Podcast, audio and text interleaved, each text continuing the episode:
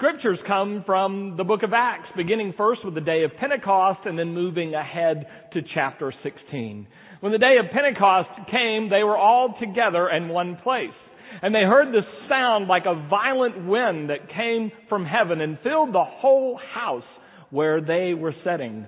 And then they saw what seemed to be tongues of fire that separated and came to rest on each of them.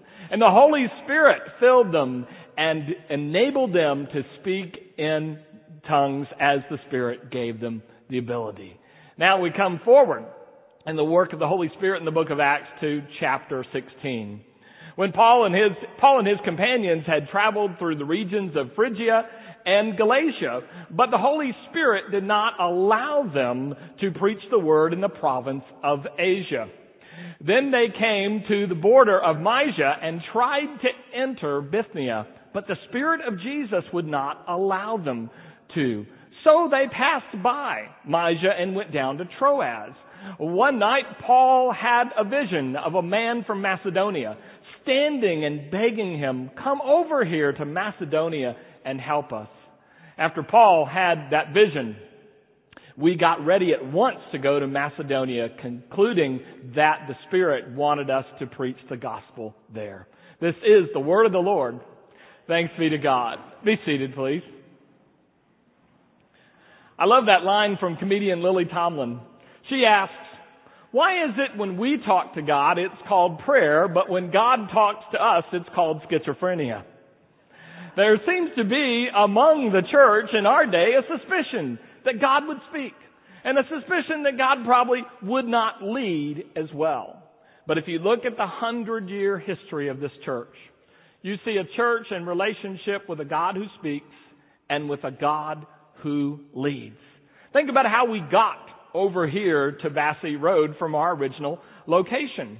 In the early 1980s, it became evident that the church was running out of room on Broadway.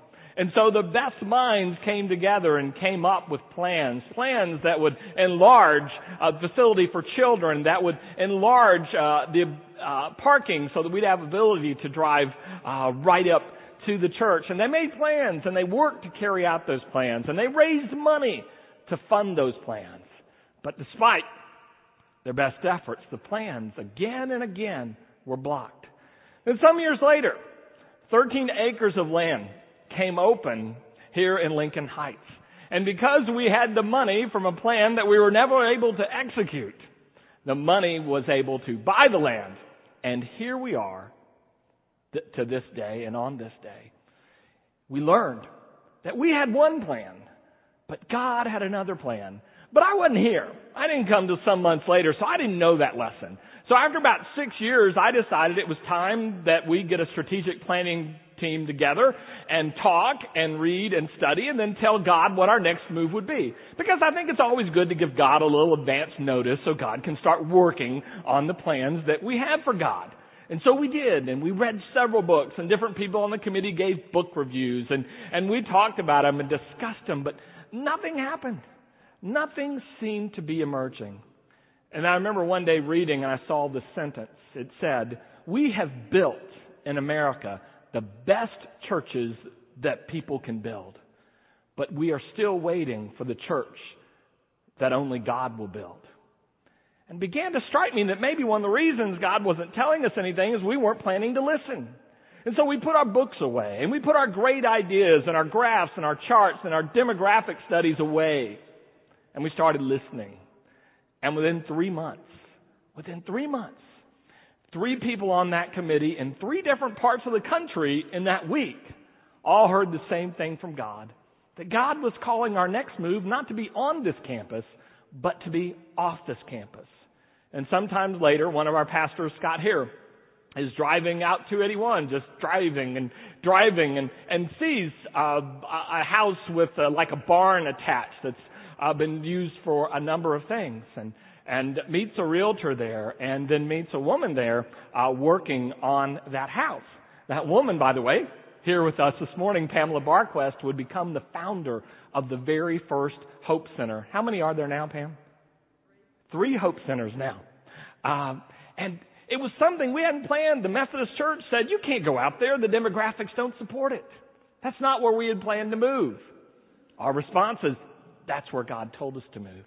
And some years later, as you know, the Riverside community is in full blossom and blessing their community and then blessing us as well. It seems that the way God led in the days of Acts, God is still willing to lead that way today. Which is, if we will pray, God will speak, and if we'll obey, we'll know what to do. And we'll do what God tells us to do rather than tell God what plans we have and see if God will jump in and help them. Now I know, I know why people like me like to have planning teams. I know why people like me would rather tell God what God is supposed to be doing to help us rather than us get on with what God wants to do in the world. And that's because, first of all, it's just a lot easier because if I make the plans, then I know the next step. If I make the plans, I'm in control. If God's making the plan, God will often tell me the first step, but won't tell me the next one until I take the first one. Makes me a little uneasy. And if I make the plan, then I'm a player. If I make the plan, I'm a major contributor. If I make the plan, then maybe I get famous. And I'm still haunted by Ross King, the Christian musician's observation that for too much of his life, he wanted to make himself famous instead of making Jesus famous. But what are the results? The results are these with all my plans, what I ended up with was a lot of activities and a lot of deadlines that I gave God. Because I came up with all this stuff, I would say, God, now we need X amount of money by this date, or we need X amount of people to sign up by Friday, so we can do what I told you we were going to do.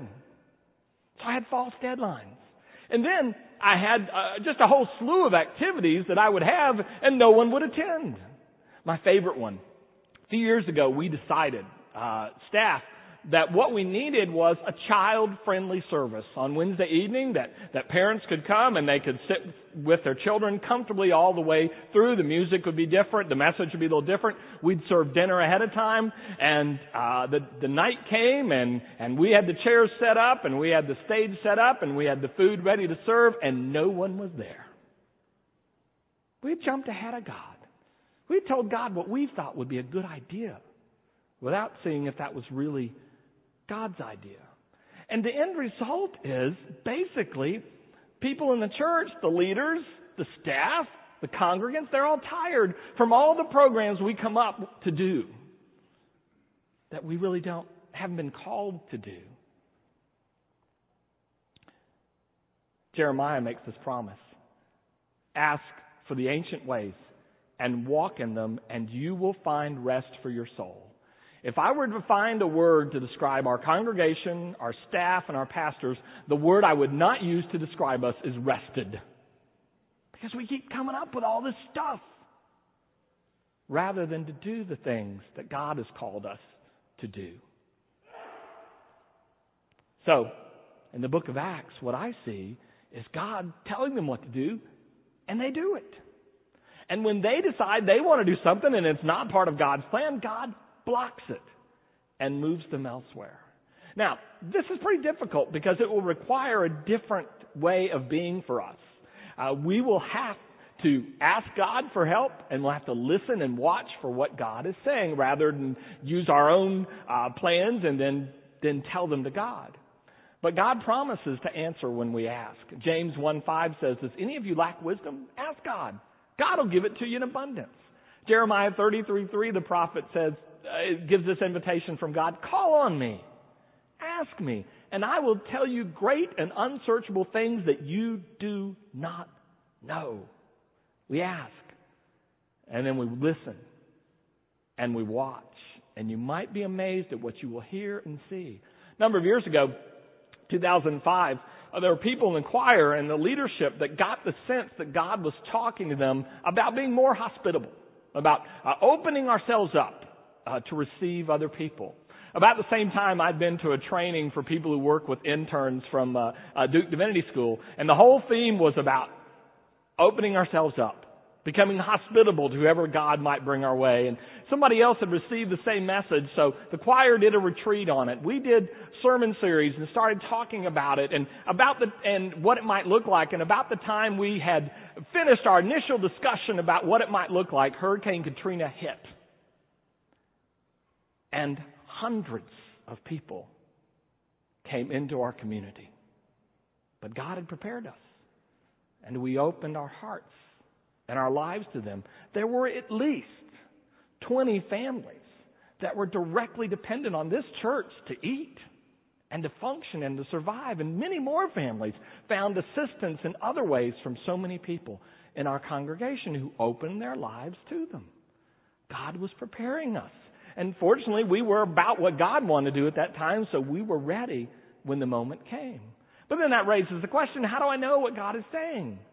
How do I know? How do I know it's God speaking and not just bad Mexican food I had last night? Well, can't tell you for sure. Let me tell you from experience some things I think I know. First of all, usually when God speaks to me, God does not like strike me on the road to Damascus. It's just not that obvious. And I think one of the reasons that God speaks to me in more subtle ways is because it's subtle, I have to stay in conversation with God and with you and with the scripture. If God just knocked me off my horse or just, uh, or my car or just flattened me right there, I'd go, okay, I get it. And I might not come back to Him at all. But when God speaks more subtly, I have to keep coming back to Him, to you, to the Scripture. Uh, one way people talk about that is impressions on the Spirit are leadings. The Bible calls it a still small voice that, that God will whisper to you something that God is calling you to do. And you're going to have to stay in conversation for the next whisper to know how to move forward. So how do you know if this whisper you're sensing is from God? Uh, three things have typically been helpful. One, you always check it against the Bible. The Bible is the permanent address for God's Word and God's will. And if what God is calling you to do is contrary to Scripture, let me give you a hint, you're not being called to do it. Uh, second thing is, I watch for circumstances that seem to support it. Is God closing some doors but yet opening some windows? What's going on? How do I read what is happening in my life or in the community or in the congregation? And then thirdly, I will trust Christian people who are also in conversation with prayer and ask them if they see the same things in these signs that I see. Are they hearing what I hear? But often I will go to them last. Some of you know when I think God is telling me something, what I will say to God is, God, I need this confirmed independently three times. I'm just a little bit like Gideon. I'm a little, I'm a little dense. You, you need to make it a little plainer for me. And so I will watch to see if God will confirm what I think is going on. And, and if so, three times at least. I won't bring it up. Somebody will mention it. I won't be looking for it. It'll be on TV. I won't have thought about it. It'll be in that morning's devotional. Uh, and so I'm looking. We had uh, something happening in our church during Lent a few years ago. It was a big decision kind of a, a crossroads uh, we were at at the time among the leadership. And so I determined I would pray about it all during Lent. But I didn't tell anybody else. I was just doing this myself. On the Monday after Easter, two women came into my office. And they're well known by me for people who are very prayerful. Uh, they're, they stay in conversation with God. And they came in, they sat down, they said, We're supposed to talk to you. And I said, well, Okay, come in. And they said, we know that you have asked God a question. And God has sent us to tell you that the answer to that question is no. And that's the answer I'd heard. So I was, thank you. And then I told them that I'd been praying for more than six weeks. And the answer I got the Thursday before Easter was no. And they had confirmed it. God will do that, but we're going to have to listen. And we're going to have to watch. But it can and will happen because God would not lead us to this point simply to abandon us. And I think God loves us too much to abandon us to our own plans, no matter how brilliant they are. God will continue to lead and guide if we'll continue to listen. One of my favorite plans, this is one of the best ones I've come up with in years, involved our former intern, Mark Williams. And Mark, some of you know, great guy, interned with us from Duke and and uh, we loved him, and he, he worked so well with us that when he graduated, we brought him back. And he served here for two more years, but then his wife had to go back to Duke to finish her last two semesters of medical school. So uh, the plan that I came up with and informed God, so God would have like almost nine months to work on it, which for God should be plenty of time. And I said, God, now, now Emily needs to come back and do her residency here in San Antonio. I know for a fact that this program is a five year residency, and that'll give us Mark for at least five more years. It's a winner. He gets a job, she's got a residency. This is great. Now, my secret plan that God knew, but I didn't tell anybody, was Mark comes back, I'm taking a sabbatical. But that was another story. Well, she didn't get the residency here. ended up in Columbia, South Carolina, the University of South Carolina of all places. Well, July 1st, Mark moved there and twiddling his thumbs, not doing much, no church uh, to pastor. Um, but it, I find out that my mentor from seminary has now moved to Columbia, South Carolina as an assistant to the bishop in the Methodist church there. So I said, You need to meet Willie. He's made a huge difference in my life and in Pam's life and in our marriage, and you just need to meet him. And so they went to lunch, and they went to lunch again, and they started uh, visiting with regularity. Willie started working on the bishop and the superintendent. And Thursday morning, the bishop calls, and they have a church for Mark just 12 miles from his home in Columbia, South Carolina. But they say this to him. They say, you know, Mark, you are new to the Methodist Church in South Carolina. So we're not really sure that you know how to do things the way we want them done. So we think it's very important that you have a supervisor and mentor, and we've assigned my mentor to be yours.